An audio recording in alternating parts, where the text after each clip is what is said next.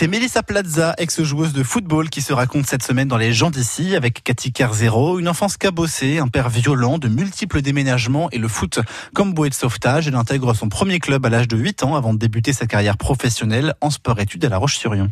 Pour moi, c'est une bouffée d'oxygène à double titre parce que je je fuis enfin ce climat familial toxique dans lequel j'ai grandi et dans lequel je ne me reconnaissais pas, dans lequel je, je voulais pas continuer à vivre et je voulais surtout pas devenir euh, ce que je voyais autour de moi.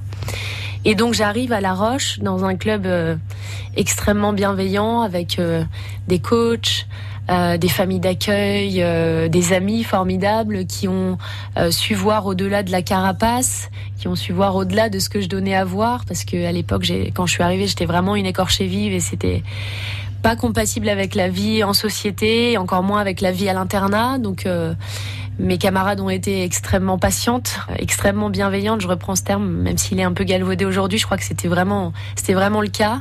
Et puis elles ont su euh, m'aider à me départir de ces vieux codes sociaux. Euh, j'ai vraiment appris à vivre en société, quoi. Donc euh, ça a été pour moi à double titre la libération. Donc de belles années à La Roche-sur-Yon. De très belles années, j'en garde un souvenir euh, formidable. C'est, ça reste mon club de cœur, ça reste, voilà, je pense aussi que je suis l'enfant du club. Puis je suis toujours accueillie euh, par les gens que, que j'aime là-bas euh, en grande pompe, donc c'est, c'est très chouette. La Roche-sur-Yon, Nantes également. Nantes aussi, oui, parce que bah parce qu'à La Roche il n'y avait pas beaucoup d'universités. Donc moi le STAPS quand j'ai démarré mes études, alors j'ai commencé par une fac de langue. bon, ça s'est arrêté très vite, mais ensuite j'ai enchaîné sur le STAPS et les études étaient sur Nantes. Donc euh, j'ai habité trois ans à Nantes. J'ai aussi beaucoup d'attaches. La plupart de mes amis sont ici. Et les années à Nantes, des années de folie entre les petits boulots, les études, les entraînements, les matchs?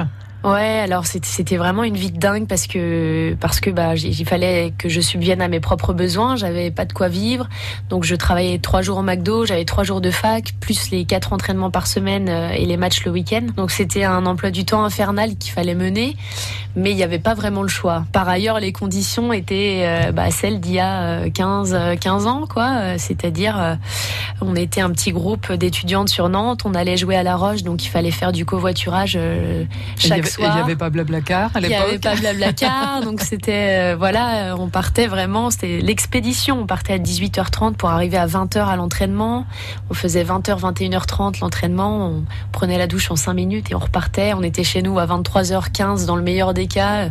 Pas manger, pas préparer les affaires. Enfin, c'était vraiment une vie de folie, quoi. Une vie de folie et un match d'anthologie pour Melissa Plaza. Elle a 19 ans et joue le carré final du championnat de France universitaire à Nantes-Paris, durant lequel elle est repérée par le sélectionneur de l'équipe de France. Elle ira ensuite notamment jouer le mondial au Chili en 2008 et en parallèle, eh bien, elle a poursuivi ses études et elle a obtenu un doctorat en psychologie et soutenu une thèse sur les stéréotypes sexuels dans le sport. Féministe convaincue, elle intervient aujourd'hui auprès du grand public et dans les entreprises pour sensibiliser à l'égalité femmes-hommes. Un destin hors norme qu'elle dévoile sur France Bleu Loire-Océan, mais aussi dans ce livre Pas pour les filles, publié aux éditions Robert Laffont.